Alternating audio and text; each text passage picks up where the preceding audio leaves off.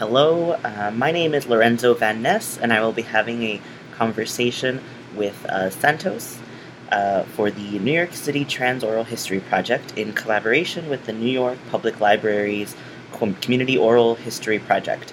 Uh, this is an oral history project centered on the experiences of trans identifying people. Uh, it's July 1st, 2017, and this is being recorded at Lorenzo's house. Great. So, what is your name and your pronoun? Uh, my name and pronoun. My name is Santos. Uh, my pronoun is he, him. Great. So, why don't you tell me a little bit about yourself? Where were you born? All the things. Okay, well, um, let's see. I am a musician and I work as a sex educator. I was born in Brooklyn, New York. Um, let's see. I'm currently 37 years old. I was born in 1980. Um, and let's see. I, I guess uh, I guess to start, I was born. Um, I'm I'm Latin, obviously, um, mostly Venezuelan heritage, and um, my parents moved here in like the '70s or so, and um, you know I, I grew up in like a Latin and also a very strict um, religious household.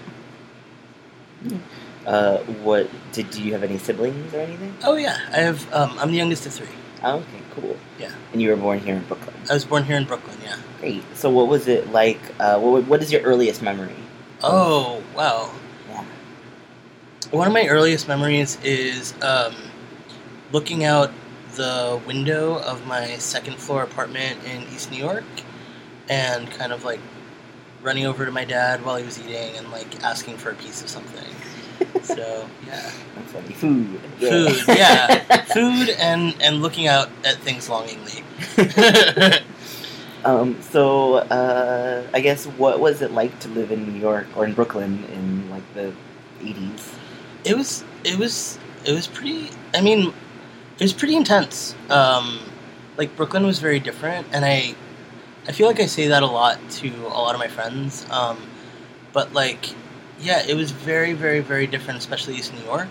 Um like i joke about it but it's true like i learned the difference between a gunshot and a firecracker really early and i'm sure you did too um and like you know it was it was the 80s so there was crack right? So um, yeah, there were there were shootouts and um, like in in uh, elementary school, um, we would like go in the in the yard and like look down, and there'd be all these crack vials everywhere, and we knew that we shouldn't touch them. But what we did was we would like kick them around with our feet and like make a game of like organizing them by size and color. so I mean, it, yeah, it's funny and it's also strange. You Yeah, know? it's so sad. Yeah, yeah, exactly. And like, and like, um, you know, like it was. There was a lot of there was a lot of desperation. There was a lot of, um, you know, like folks who were on drugs would come up to you, even if you were little, and like ask for stuff, demand stuff. So, um, you know, it's kind of a thing. Like, I think about how different the city is now, for better or worse. Mhm. That that's kind of not so prevalent. Yeah. Um, and I also like think about, for better or worse, like sort of the look of the city now. Like one of the things that I think about as like my impression of East New York as a kid is like cracked sidewalks and abandoned lots. Mhm. And like, you know, now there's no abandoned lots around because every square inch is, you know, money that can be generated instead of money wasted back then. And like the cracked sidewalks kind of is very like it's very rare that you look around in one of in any like New York City neighborhood and you see like cracked sidewalks to the point that there's like grass growing out of them, etc. Yeah. So Yeah.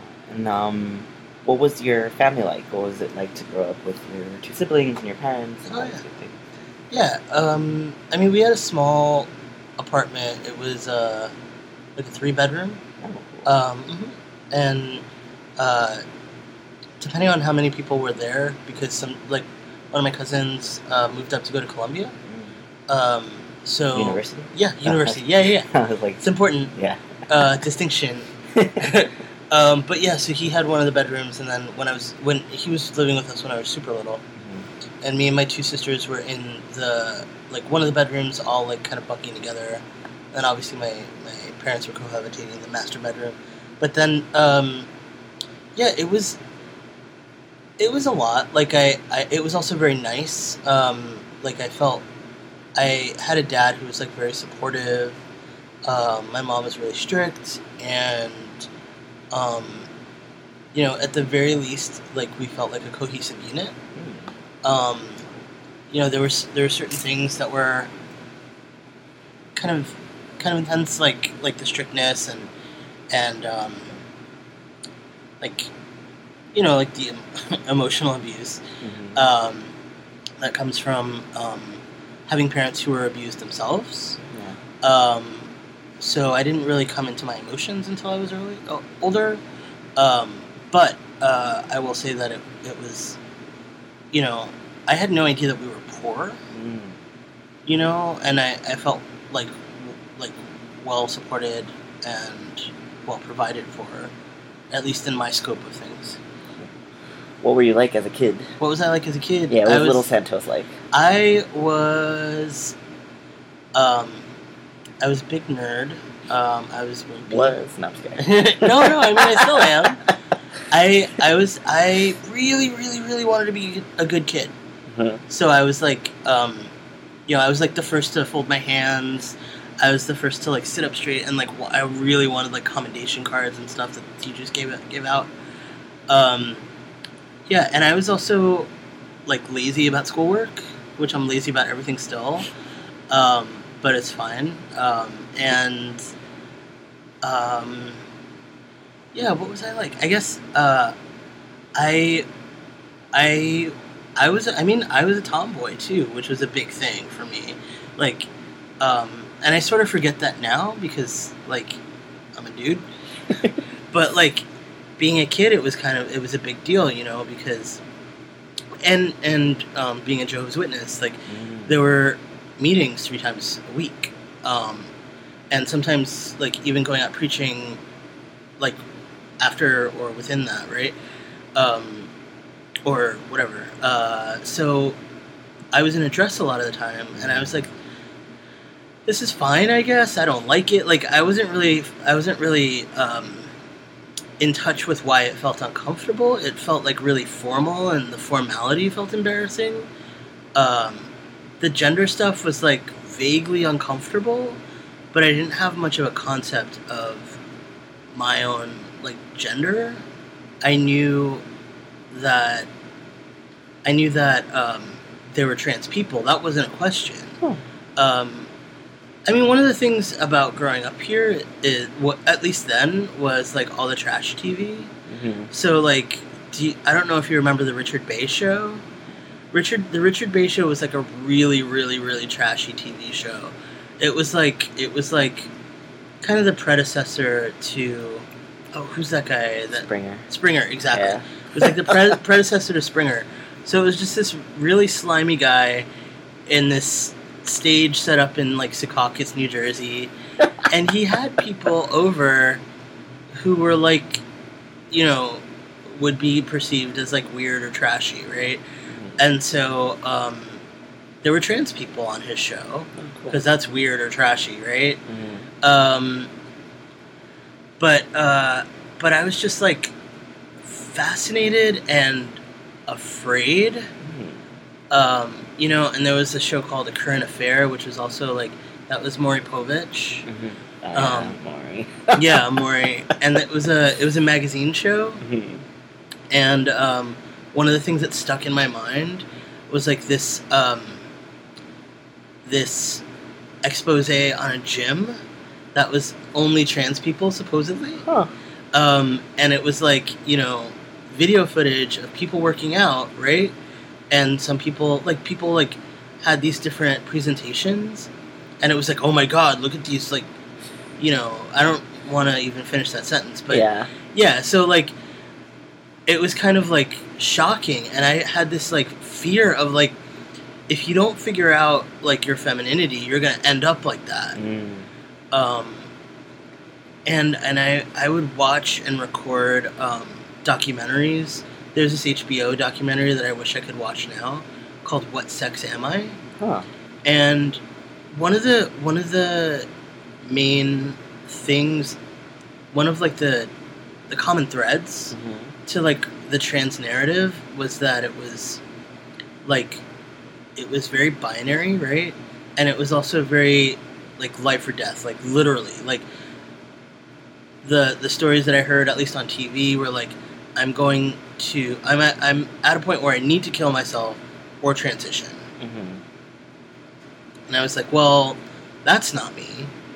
You know, they always knew that they were whatever gender they really were, and, you know, they fought and they blah, blah, blah, all this, like, really definite early childhood stuff, too. And I was like, well, that's not me. I just like boys' toys and not wearing dresses and forgetting that I'm a girl and all this stuff. Yeah. That's very trans, but that wasn't so severe. Mm-hmm. Um, so yeah, I mean, I was I was definitely like in conflict with my gender, and I was definitely like wanting to be good and wanting to like follow all the rules, and so like part of that was um, being okay with being feminized or trying to be okay with being feminized. Um, you know, and also like my context was wasn't really um, uh, like I feel like the kids at school and all that other stuff um, weren't like they weren't okay with different gender presentations at the time either. Mm. So, yeah, I didn't really have a good um, touchstone for like as as as, uh, as folks say now possibility models, Yeah. right? I didn't have a good touchstone for that. Okay. Um, so, in terms of at school, did you have a lot of friends and stuff? Yeah, yeah. I had friends. I had friends from like from from church, basically. Mm. Um, we weren't enco- encouraged to have friends at school, um, but yeah, I would have really, really, really intense friendships. What was is- intense about them? well, I basically had crushes on these Ah. people. Yeah. Oh yeah. So I had crushes on these people, and you know, on these like I was a little girl, and I had crushes on these little girls, and so it was pretty gay. yeah. So, um, but we but we had like really really good friendships, and I, yeah, I felt really nice about it. That's cool. Yeah. Um, and who was someone that's like, or is really important in your life? Who would you say? I'd say my dad. Mm-hmm. You know, I, um, he's like, he's a weird dude, and he's very, very, very flawed. But um, like, I think of him as somebody who taught me like patience and objectivity, and somebody like who saw me. Um, you know, and it's it's kind of a thing. Like as a kid, like you just want to be seen, like so badly. Um, you know, and and he saw me and he knew what I liked, and you know, we hung out a lot and we were buds. So yeah. Yeah. Um, when did you start uh, playing music? When did I start playing music? Um, I guess I started playing music when my mom went to Venezuela and brought back a cuatro when I was like six. Um, and it, you know, I just kind of had it and I played around with it and What is stuff. that? I don't know what it is. Oh, what's a cuatro? Yeah. It's a four-string guitar. Oh. So it's okay. like a little. It's kind of like a big ukulele. Okay. So if you ever listen to salsa music or anything like that, the guitar is going to be on often on a cuatro. okay. A lot of times, you know, with modern music, it's going to be on a six-string guitar. Yeah. Um, also, my sister, my eldest sister, got a big um, electric piano uh, when I was maybe about I want to say seven or eight, Mhm. and I like put up such a fit that I wanted an electric piano as well. so my my parents got me a Casio SK5, which is like a it's kind of a classic now, Yeah. and it's it's little, and um, I, you know, at that age, I want to say some somewhere between six and eight, um, learned by ear like how to play all the demo songs. Cool. Yeah, I mean that's all I know how to play on piano now. But um, I I always like enjoyed like just messing around on the cuatro, and then um, when I was, uh, well, I guess as I got older, I got more serious about messing around on the cuatro. But I was, you know, I would I would like down tune and make it sound like a bass, and then play along to the radio, but I Uh-huh. had no idea what like the correct tuning was. And uh, when I was like 16 or so, this kid um, was like starting a band, which never came to fruition, but that's another story. And he he was like, "I need a bass player," and I was like, "I play bass," and I'd never touched a bass before. And um, so I I went to the music store that like that weekend, and I had all this allowance saved up because I didn't do anything. yeah. I would just get allow I would just get money every week. So um, I had all this allowance saved up, and I went to the music store and I was like, "Give me the cheapest bass you got," and that's the stupidest thing to say. And so I, they gave me this really shitty bass, but it worked. You Yeah. Know? And as soon as I like, like it seems. Like a like it, it almost feels, seems like a lie to say this, but it, it's true. It's like one hundred percent true. Like as soon as I like um, had my hands on a bass in the correct tuning, I was like, "Oh, this is how it works." And I I like figured out how to play bass like in a day, but I had essentially been doing all the work, you know, before that. I just didn't like I didn't it's almost like like dancing. Like if you know the right steps, you can do the dance, but if you have the movement in your body, you're ready to do it. hmm Um, so yeah, that's how I that's how I learned how to play bass and how I how I was playing music. Um, and yeah, That's cool. Yeah. What um did you listen to a lot of music? oh yeah. The, what, what were your bands? Who were your who were your Um, people? Who were my people? I mean, I really liked um, punk rock at the time, um, and at the time, uh, everybody who I, I didn't know any punks. I knew kids who were hard, hardcore kids, Mhm. and hardcore and punk is like it's the same thing, really. It's like there's like a, a splash more metal in hardcore. Mm. Um, but like I liked bands from the Epitaph label at, at the time. So like Rancid, who I still like, I'm in a Rancid cover band now, and um, NOFX and Pennywise and all the like '90s um, punk bands, and then um, there were also like hardcore bands like um, I guess the hard and, it's always like New York hardcore, right?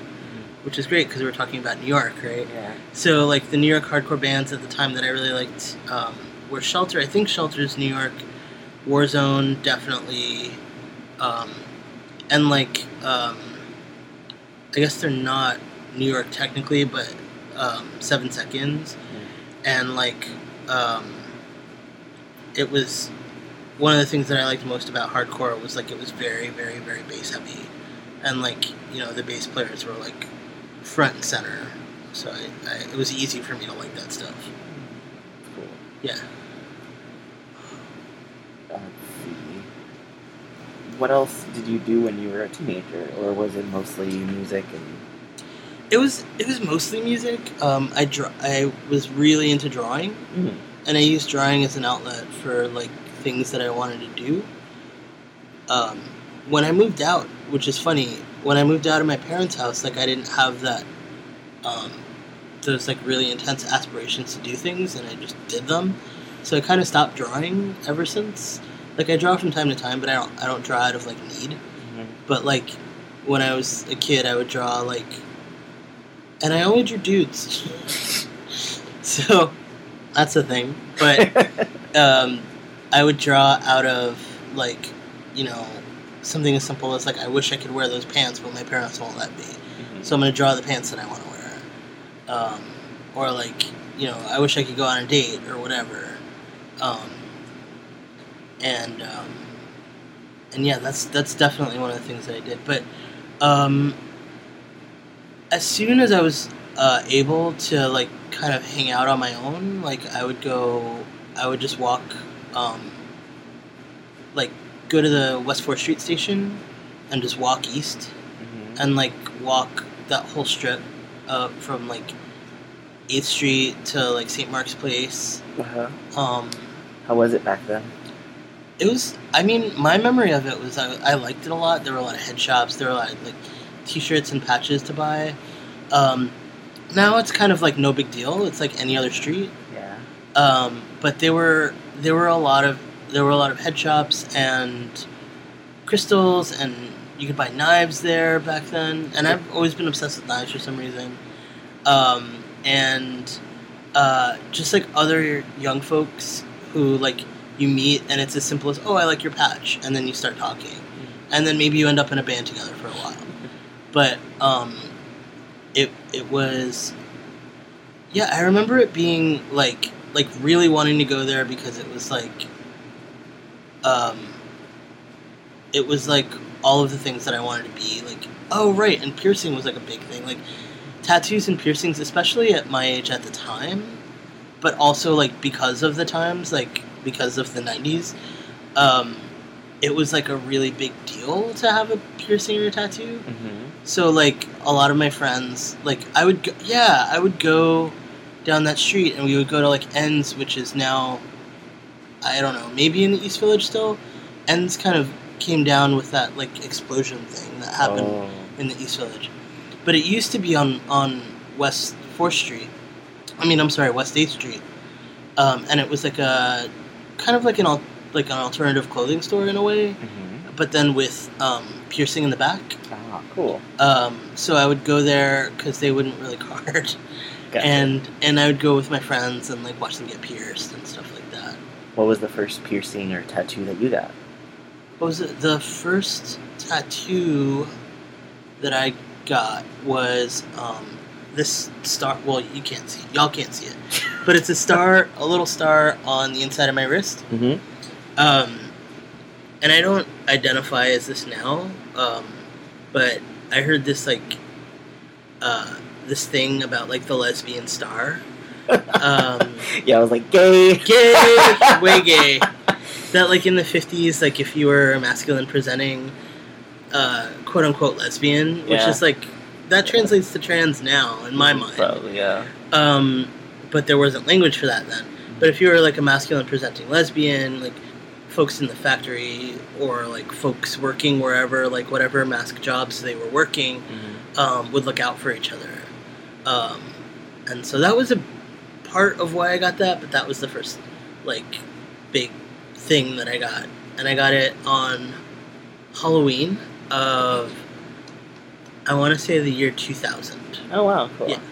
Okay, so you're almost twenty, or you were twenty. I was just just barely 20, yeah. Yeah. Okay. Um, and so you said you also you mentioned you moved out of your fence. How how how old were you, and what happened there? it was dramatic. I was yes, tell me more. I was 19, Mhm.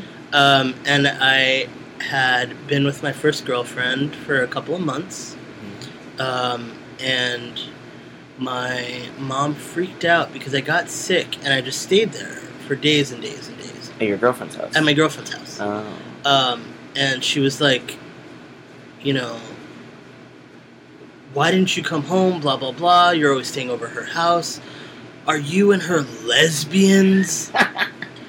so this is preceded a couple of years before by a rumor, which was true, that I had been walking around the school holding somebody's hand, holding a, another girl's hand. Uh-huh. My cousins told my mom, and I was like, exactly Tattletales. tattletales. it's because we were we were like the good kids, but we were also like fucking and doing all this shit. So, you know, and the other cousins were like the bad kids, but they were doing the same shit. yeah. Um, but uh, yeah, so you know, my mom asked me back then when I was like 16 or so if I was a lesbian, and I was like no, and then I was like shit, I should have told her, and I was like, you know what, the next time she asks me, I'm gonna say yes. Uh-huh. So the next time came three years later Yeah. when I, you know, all that stuff that I told you Mhm. told you about. And then, um, so I said yes, and she flipped, right? Because I'm her second queer child. Oh. My eldest sister is also gay. So, so she's just like, you know, and they knew at the time. they knew at the time, Oh, yeah. that's funny. so my eldest sister came out when I was 16. Oh. So yeah, so she was, so yeah, so um, so yeah, my mom just like freaked out, and I was like, you know what, I'm gonna I'm gonna get a haircut. Like, give me twenty bucks, I'll be back, and I just didn't go back. Um, so I just kind of like freaked out and ran straight to Bay Ridge, where my girlfriend was living at the time, and um, just like cried and cried and cried for like three months, and I had no idea what like real life was like. 'cause It was very sheltered. hmm I was just like, this woman makes as much as my parents make combined. Like I'll be fine. I don't have to do anything. Your girlfriend? My girlfriend, yeah. Oh wow, what was she doing at the time? She was um she was she was a temp, Uh-huh. um, but she worked uh she did word processing for um for like different like either lawyers or like law firms or um or like uh, financial houses like cool. Citigroup and stuff like that. Sweet. So yeah, so she just she worked nights and they paid her a lot, and she still makes a ton of money, but that's another story. Um, but uh, but yeah, I was like, oh, I should be fine, and then she was kind of like, I'm not gonna give you money, and I was like, why not? So, you know, I ended up figuring out how to work. That's that's how I that's I mean that's how I learned. I mean, I was terrible. I would like cry because she had to go to work, and I would be alone. I know it's like get a get a life, like figure yourself out. Poor baby. Yeah, I was I was I was pitiful, and you know we kind of like did the job of like raising each other, um, because she was extra and I was extra, and we were very very young, and we've apologized to each other for various things since in like the ten years or whatever since our relationship has ended, Yeah. um, and we're still friendly. So yeah, that's that's how I moved out though, and then you know What was your first job? my first what was my first job? My first job was uh, I worked at Haagen Dazs on 86th Street in Bay Ridge. hmm Um, I gained 20 pounds. yeah, I Yeah. see you. I, it was amazing. I'm like, let's go get ice cream now. Uh, yes, let's get ice cream all the time. Yeah, it was gr- it was great. I, I mean, it wasn't great, but I loved the, I loved the ice cream. My boss that was great about it. That was great about it. My bosses were incredibly anal retentive, and they mm. didn't like it when they wanted me to scoop in the way that the video showed you to scoop in the begin, like when they hire you. You know, the training VHS that's all skippy. So they they wanted me to scoop uh, exactly like that, like exactly four, six, and eight eight ounce portions. Because if I scooped a half ounce more, that would cost them an extra fifty cents. yeah, So. whatever. Yeah. so you know after that what did i do i i took lots of different jobs i, I worked for um, i worked for a porn uh, distributor for a while hmm and that was cool that was on it was uh, like everything was weird just because i didn't know how to set boundaries i guess. So people would like like for instance like you know at Haagen-Dazs when i worked there like people would ask me personal questions and i wouldn't be like that's a personal question. I'd just be like uh you know i guess i'm to answer this but i don't feel comfortable about it. Yeah. and same with the porn distributor. People were like oh my god you bought gay porn? Why would a lesbian want gay porn? And i was like why would anybody want porn? You know. Or like whatever. Um, so like, so yeah, I feel like that's also like around the time when I was exploring desire and stuff too. Which I don't know. You asked me about something completely different. No, yeah. Tell me about exploring desire. What does that mean? What does that mean? I mean, yeah. um, so when I worked at the porn distributor, um, it also coincided with me. I was probably about 22 at the time, and it coincided coincided with me, um, like, uh, hanging out with like some of the TERFs. And for those folks who don't know what TERF means, it's like trans exclusionary radical feminist. So, um, like, and that and to explain that even further, that means like uh, largely women, uh, cis women, non-trans women, who believe that trans women are not women, basically. Um, so their version of feminists, ver- version of feminism, like has to do with like what they believe cis women want and need. hmm Um, and so, uh, yeah, so I hung out. I was like trying to figure out like how to be a dyke, and I was in a band with these women. Yeah, I was in a I was in a band with uh, like some women, and I really like. I still had that like very like young fresh faced, like wet behind the ears thing of like maybe if I'm like really like friendly, like these people will accept me and give me like all of the love that I need. Um, you know. And so I was like really like hanging out with them and wanting to be like them and be cool like them and all that stuff. And um, like some people were kinky and some people like were exploring like masculinity and that to me was like amazing Mm-hmm. um because i had always like sort of secretly explored masculinity and like inched my way over toward being more masculine Mm-hmm. um but i still like tweezed my eyebrows like crazy and you know wore women's clothing and stuff like that Mm-hmm. um, and so like I was talking with one of the people there, like one of the people who were in this like one friend group, and um, you know we were talking about like porn, and I was like surprised that they also like secretly watched gay porn, and I was just like, oh, you know, it's so external, and you know that they're not faking it when they have orgasms and all this stuff. Um, so like you know that was kind of like the excuse um, but also they that person turned out to be a trans guy so it was it was a weird time too because it was like um, like i was i was in this i was in this play like i was i was one of the musicians in this play that was a, about um, about like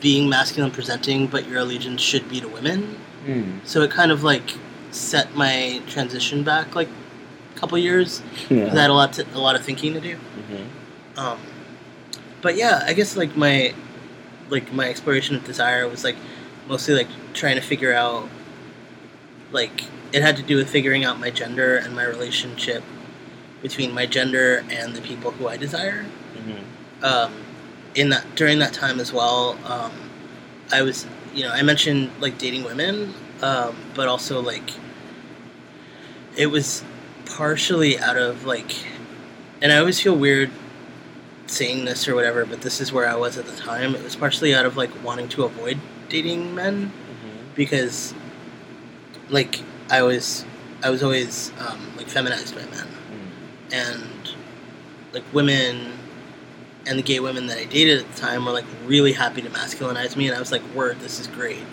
Yeah. um, and I don't know there's also like a thing just to kind of like bring it to the present day like there's a thing where I don't I don't I currently like don't really date women um, and and it it feels very like heterosexual to me to date women and one of the common threads is like I'm, I just don't have a heterosexual sexuality. Um, so like, I recently like had a, a lovely hookup with a woman who I'm like kind of have a crush on, and I was surprised by it. I was like, "How's this? How's this gonna work?" Like, I'm I'm gay and I'm also attracted to you, which wasn't confusing. It was just like, we got to go easy because if we really push it, this isn't gonna work Yeah. um, but uh, kind of like interacting with her and also like in, interacting in bed but also interacting like in general like i'm very aware of like masculine being a dominant like masculinity being a dominance thing so like there's like lots of things that i will and won't do like in and out of bed to kind of like subvert that feeling of like heterosexuality Mm-hmm. Yeah. So um, you were saying that at the time, that at the beginning, early on, you were mostly dating women. yeah When did you start dating men or other people of other genders? pretty much when i started taking testosterone Oh, okay. And when was that? Uh, that was August of 2005. Um, and four four months later, like I had my first hookup with this this guy, and then, I mean, it's partially out of like, it's kind of a trope, but it's a trope because it's true, right? yeah. that like, you get you get really horny like after you start taking T Yeah. um, but also like I wanted to explore my gender in that way that I like when I started like as soon as I started getting like peach fuzz on my body I was like I I don't like if somebody can enjoy this body, um, while it's like masculine or masculinizing, um, whatever that means, um, then like, you know, I don't know. It was also it was also partially like in the I keep forgetting that in the beginning I had a problem. I I kind of developed like a sex addiction, Mm. and I, I might have told you this. I don't know. Um, but like, it was all like a lot of this, like a lot of the stuff that I'm telling you. I guess I'm like noticing this common theme of like wanting to be accepted really badly, um, and so like a big part of my sex addiction was like wanting to be seen as a man by gay men. Mm. Um, and so like every time like I fucked a gay man or they fucked me or whatever, it was like, okay, that's validation. And then, you know, they say something weird, you know, you know, like, oh my god, it's been so long since I've had sex with a woman. And it's like, no, yeah, you just ruined it. you damn ruined it, one hundred percent. So You gotta shh. yeah, shh, just just shut, just shut up. We can. I don't care what you think. yeah, just keep it in there. Just just keep it in your brain. Yeah. So, um, you know, so that, that's a that's a roller coaster ride, and always chasing that is a roller coaster ride, and and and having that be like one of your sole sources of self esteem, or like yardstick for what masculinity is, or for what like gayness is, or for all that stuff. Like, you know, that's not healthy. so, um, so yeah, so that's that's another it's another thing. Yeah, I forget what your question was though. Uh, I don't know. Okay, that's fine. Something about having sex with men. Yeah. Yeah. Oh, when did I start having sex with? Yeah, men? and and people of other yeah, two thousand five, and people of other genders as well. Yeah. Um, I also didn't have very many um, partners up until that point. Mm. Like I could count them on my hands. Um, and after that, it just like there were lots more. and I and I, I think that's great. Yeah. You know, um, and I think that um, I also think that like having sex opens up friendship because it Mm. opens up trust it's true. and vulnerability. And um, at a certain time, I didn't have any friends that I hadn't had sex with, Mm. and then like I think that's great too. Um, if that works, like if that works for you, listener, that's great. if it doesn't, like cool. Um, Do you? do you? Yeah. I think that I think that like the vulnerability and pleasure and trust that come from like having sex with friends can be great.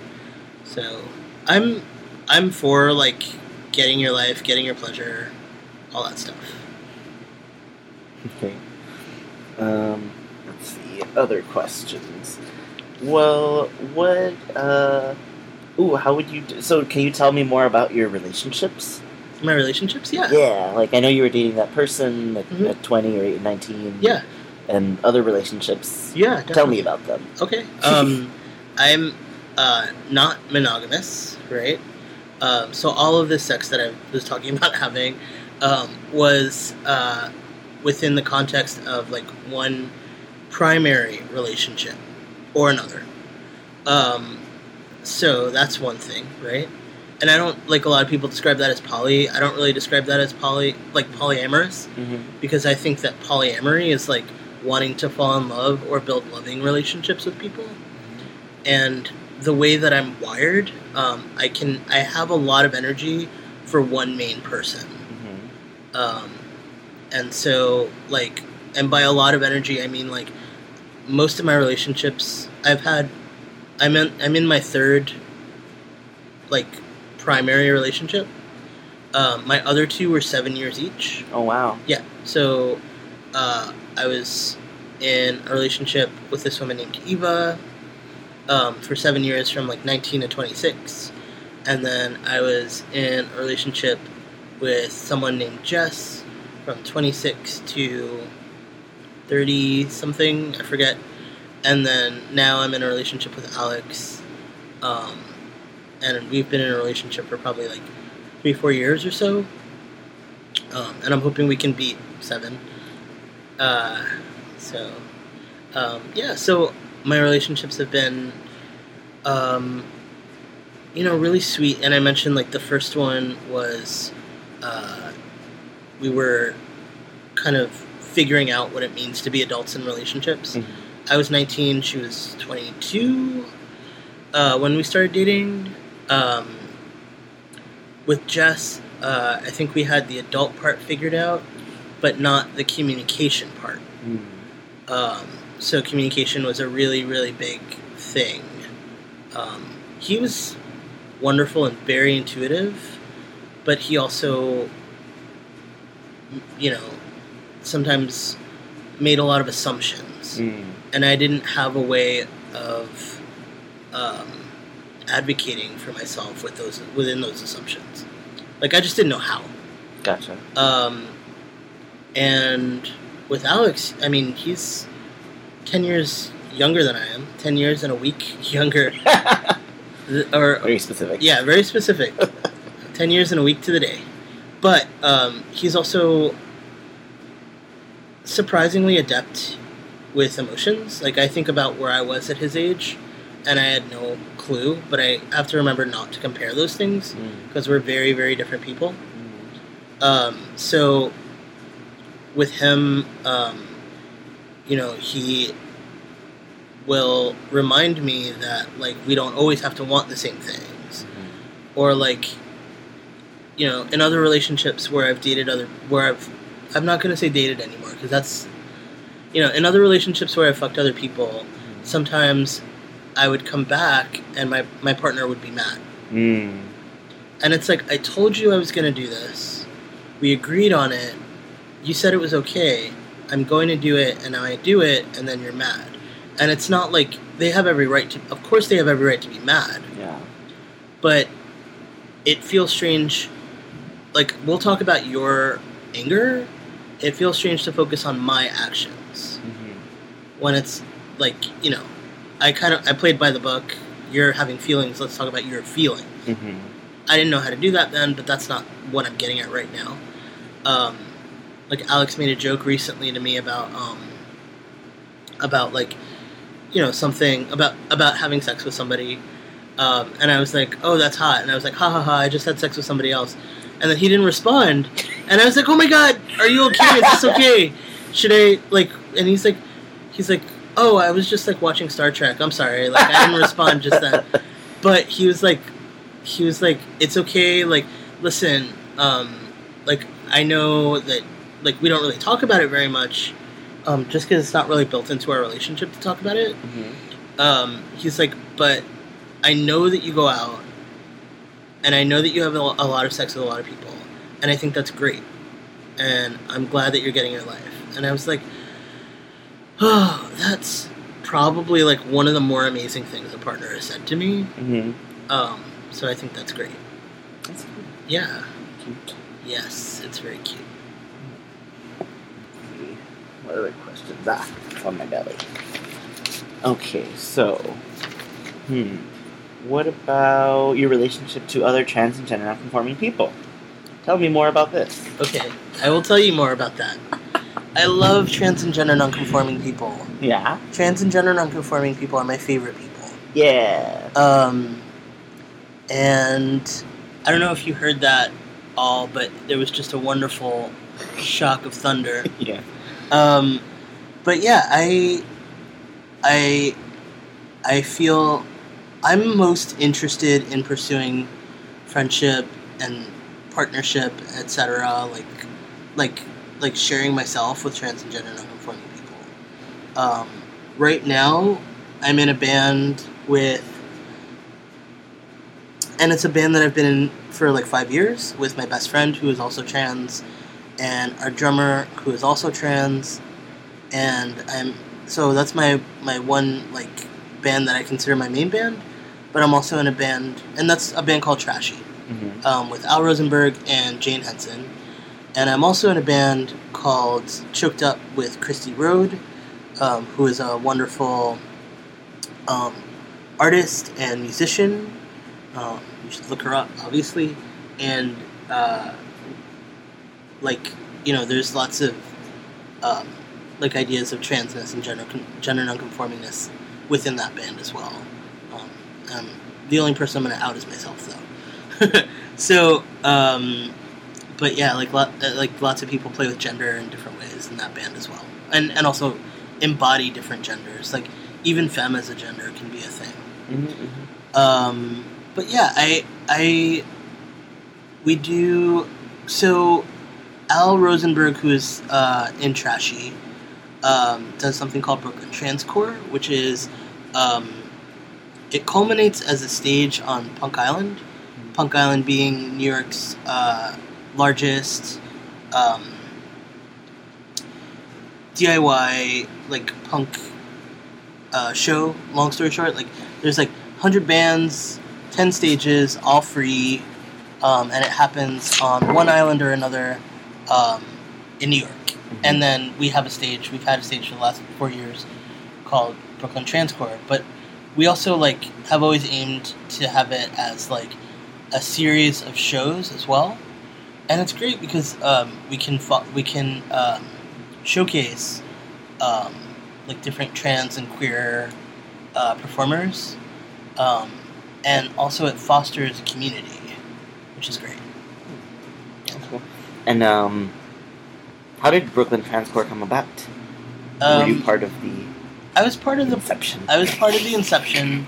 Um, we, it's it was literally like we saw something that wasn't there, Mhm. or something that, like, sort of was almost there. Didn't quite have shape or something. Didn't quite have shape. Yeah, like we weren't the only people who had used the phrase Brooklyn Transcore, um, but we wanted to make Brooklyn Transcore like a thing, and we literally wanted to do it to promote our band and other bands. Mhm. and I don't think any of us like thought about um, recognition or um, community at the time, but like I think that it it's kind of a thing now, and it's great. Um, and we're you know I don't want to say that we're the only people who did it or we're the first or whatever, but I do want to say that we did a thing that people people enjoy and and some people benefit from. So I think that's great. Cool. Yeah. Um, let's see. Do. Uh, what does community mean to you? I when I think of community, I think of support and um, like yeah, and like seeing folks who you know, and um, I think of going to shows alone and just being able to say hi to lots of people that you already know. Mhm. So that's my favorite. That's one of my favorite ways of, of experiencing community, like like feeling commonality and and care. Um, do, do, do. Guess. Uh, how would you describe your gender? I would describe my gender as masculine. Mm-hmm. Um, I um, am. I feel like walking around in the street. Um, I embody man- manhood. I Mhm. suppose, even though saying it even feels weird. Yeah. Um, but I, you know, to to to use a phrase like I live as a man, um, and then I understand that that's a thing, um, and I feel like my gender encompasses manhood. Like I don't feel like manhood encompasses my gender, Mm-hmm. although like in the Venn diagram they're like not that far, terribly far apart. Um, so uh, I think of I think of my gender as like yeah like like masculine definitely. Um, I'm not somebody who's afraid of talking when I was a little, about when I was a little girl. Um, I don't think I do it that much because for some people it's disruptive Mm-hmm. and distracting. Um, but I'm not like afraid of it, and if I'm comfortable with somebody and they know my deal, like yeah, I'll talk about it, um, and positively. Cool. Yeah. Do, do, do, uh, I guess. Is there anything else that you I was, wanted to I was just Yeah. thinking about like in in that masculinity, there's like this longing for like certain femininity, Mm-hmm. and even though things aren't like as binary as that, um, there are a lot of things that I wish I could do that I can't do. Like what? like paint my nails. I can't paint my nails. Why can't you? I just don't feel comfortable. Oh, okay. I've really like I get really uncomfortable. Mm. What if um, you just paint one? No, still Too much. Too much. Okay. Um, Clear. clear is like iffy, which is like I'm like come on, like, but it's like it's like it's like panicky. yeah. Yeah, I don't. Well, I mean that has nothing to do with gender expression or whatever. It's like, but I don't like buying underwear, so I get the same panic. The the, it's oh my god, it's dysphoria. oh my god. Anyway, so I get dysphoric. Hello, this is therapy now. I get I get it, I get the same kind of panic I feel buying undies that I do um, painting my nails. yeah. Yeah, Boxers or briefs? No, I'm just kidding. trunks, trunks, boxers today because it's uh, laundry day. Ah, okay. Also, I don't know if, if y'all well y'all don't know this, but I'm it's a very hot July day. I biked over here and immediately I biked to Lorenzo's house and immediately I was like, "Would you mind if I if I took off my pants?" So we're doing this we're doing this interview and I'm in my undies. yeah, we're on the floor. We're on the floor. my bedroom. Yeah, and it's very comfortable. Pretty chill. Yeah. Let's see. Um, underpants. Who knew? Who knew? Um, what about do, do things like? Um, have you ever? Do you ever feel like you've had to choose between expressing your gender identity and economic security or social ease or acceptance or anything? No, um, because my my gender identity always came first. Mm-hmm. um, and I I feel like I'm somebody who has always like made the whatever it is that I am come first. Yeah. Um, so yeah, a lot of people like I guess the outcome of me coming from such a conformative, con, uh, conservative and conforming background um, meant that like I always wanted to like be as loud about whatever it is that I am as Yeah. possible. That's fine. So, um, so yeah, like when I was, I guess in yes and no, right? Because that like showing up as like a young butch, right, to a job interview and giving those signals um, means that you know you're you're probably you're often not going to get the job as like a secretary, Yeah. right? Um, so I guess in that way, in ways that I didn't realize were affecting me, they had been affecting me. Mm-hmm. Um, and also like safety, you know, like you're not terribly safe if people are always coming up to you and asking you like what gender you are. Um, but uh, but in terms of like like like have I lost a job over it? Have I lost housing? Like no, and uh, I'll I'll definitely be the first to admit that like other people have it like it's a, a far more complex question for lots of other people. Yeah. Yeah. Um, what about um, your experience with like healthcare and like mental health and stuff like that? What? Tell me. I've I've been very lucky. Um, I I also I'm kind of easy to please, so there are a lot of there are a lot of times when like stuff that would bother other people do- doesn't bother me. Um, I have had my like pretty much all of my transition stuff through Callen-Lorde. Yeah, and I've I've been satisfied with their service. Um, lots of other people go to Callen-Lorde and fucking hate it. So, um, you know, and I've been I've been misgendered there, and I've just been like, hey, you guys, this nurse misgendered me, and they've been like, oh, oh, that's terrible. That's all I need personally. Um, but uh, yeah, I mean, mental health stuff is like a continuing thing. I, you know, have been in therapy on and off for a long time, and I also happen to have friends who, like, some of whom are social workers, etc. So like, I can confide in friend in my like smart, very caring, very intuitive friends. Um, you know, and yeah, so so yeah, I'm also I'm like optimistic, and I've been very fortunate as well, and all that stuff. And did you start going to Callen-Lorde like in 2005 when you started getting Mhm. T and stuff? Wow. I started I Cool. started going to Callen-Lorde so that I could transition. Okay, nice. Yeah. Cool. So, what are, are is there anything that someone really needs to know if they're like to understand Santos? You need to know X, Y, and Z. Um, they need to understand uh, that I'm really aware of the class gap, Mm-hmm.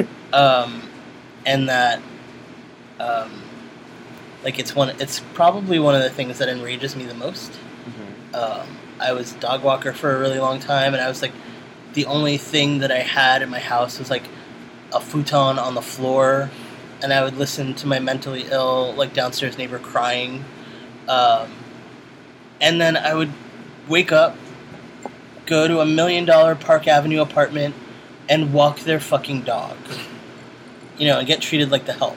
Because I was right, um, and th- there's this I think like if we're talking about New York, we're talking about like intense divergence, right?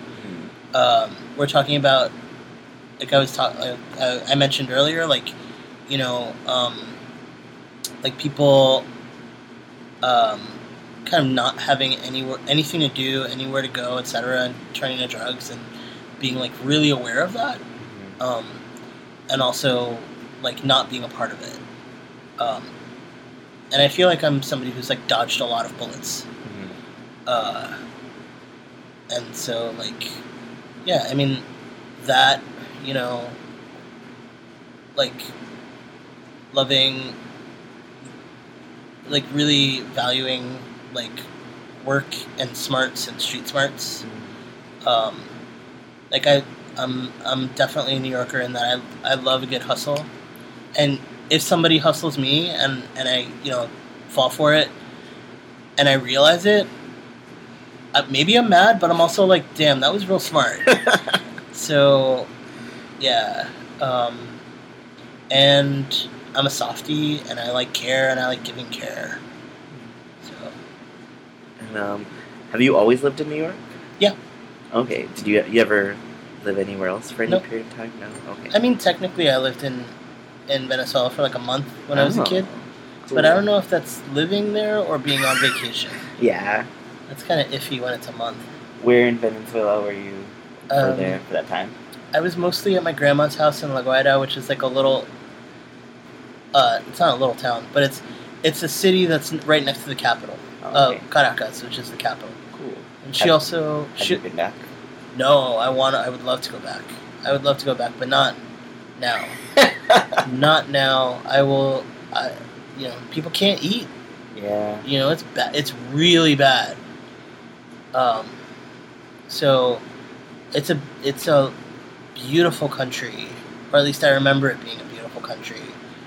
Um, like one of the things I think about about my family is like my grandma who was a nurse in like the fifties, um, and uh, she she uh, she I got distracted because I thought of a totally different story, which I really want to tell, but I'll tell you in a minute. Yeah.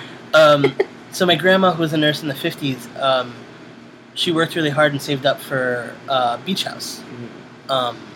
And it's on a little island called Margarita, right? Mhm. And then the house, they don't have um, they don't have name, they don't have numbers, they have names.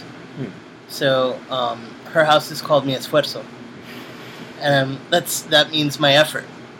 Um, so I think that that's like that really like it really like fortifies my heart to think about that, to think about like the the the, deep respect that, that folks can have for for each other and for their own effort. Mhm. Yeah.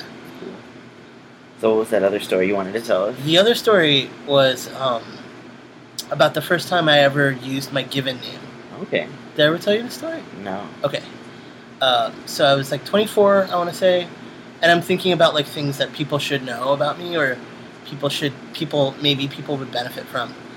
So I was 24, and my first partner was a burlesque dancer.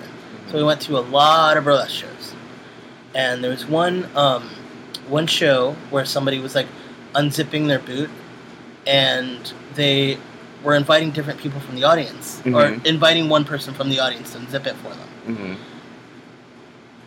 and they were like, "Can we have a volunteer?" And then I wanted to do it really badly, but I didn't. And then somebody else volunteered and did it. And then I went up, and she was like, "No, no, no, the moment's past, sweetie." So I was like, "All right, yeah, it's cool." And then afterward, I go out and I smoke a cigarette, and then I hear this woman, um, who was like, you know, I just hear this like tiny little voice or whatever, and she was like, "You should have done it. You would have been way cuter." And I was like, I was like, "Oh yeah." And then she's like, "What's your name, sweetheart?" And I was like, "It's Santos." And she was like, "Santos, huh?" And I was like, "Yeah." And she was like, "Santos, I should tell you about my tío Carmelo." and then she she told me about her tío Carmelo, right? Yeah. Her tío Carmelo was not always her tío Carmelo. Mm-hmm. He was her tía Carmela. Her, um, for folks who don't speak Spanish, that's uh, Uncle yeah. Carmelo, yeah. right? Who was once her Aunt Carmela. Mhm. So she was saying that this is in Mexico back in the day. I don't know when. I'm assuming maybe the 50s. Um, but uh, he had a wife, he had kids, and he had land, right? Things that a woman did not have. But she was like, you could not tell him that that was not his wife, those were not his kids, and that was not his land. Mhm. Like, you know, and this is to somebody, A, like, what is this story? What are you telling me right now? I Yeah. just, for the first time, use my real name, Yeah. right? And second, um, this is coming on the heels of, okay, I'm trans, but I'm not, I'm like doing this outside of things that apply to my heritage. Mhm. I'm not Mexican, but it's, you know, Pan American thing Yeah. um, like the Latin experience. I really believe that. And so I was just like, my mind was blown. And I thought that that was like the best, and I still think the best possible way to, to for somebody to welcome you into your own name. Mhm. Um, you know, and I remember that also. Like that's another thing like that really fortifies my heart. So That's cool. yeah, Good story. yeah. Thanks. Um, are there any other like really memorable things that you're like, oh man, this is a good time? um, man, it's it's like it's like I feel so. I feel I feel it feels a little shallow, but it's it feels a little shallow to say. Um, but it's also like nice in a way. Um, like I remember nice things that people say to me in bed. Mhm. Um, no, I'm serious. I remember nice things that people say to me in bed, and I think it's, I think it, it's, it's, like trumped up and like a little romantic, and you're on a different plane, right? But it's also like probably some of the loveliest things that people have ever said to me, um, and the loveliest moments. And I think that like people should value that and cherish that, and I think people should value and cherish pleasure. Mhm. Um, and I also think that it's important to to not. Um, it's it's super important to like see that for what it is, and also to like find your own value and Mhm. like really really like figure out what your heart wants. And that sounds corny to say, but it's true. Um, and value that and and go go for what you need and know that that's going to change yeah Um, let's see. I guess if you wanted to be remembered for one thing, what would it be? um, if i only get to be remembered for one thing i suppose it would be my bass playing Okay.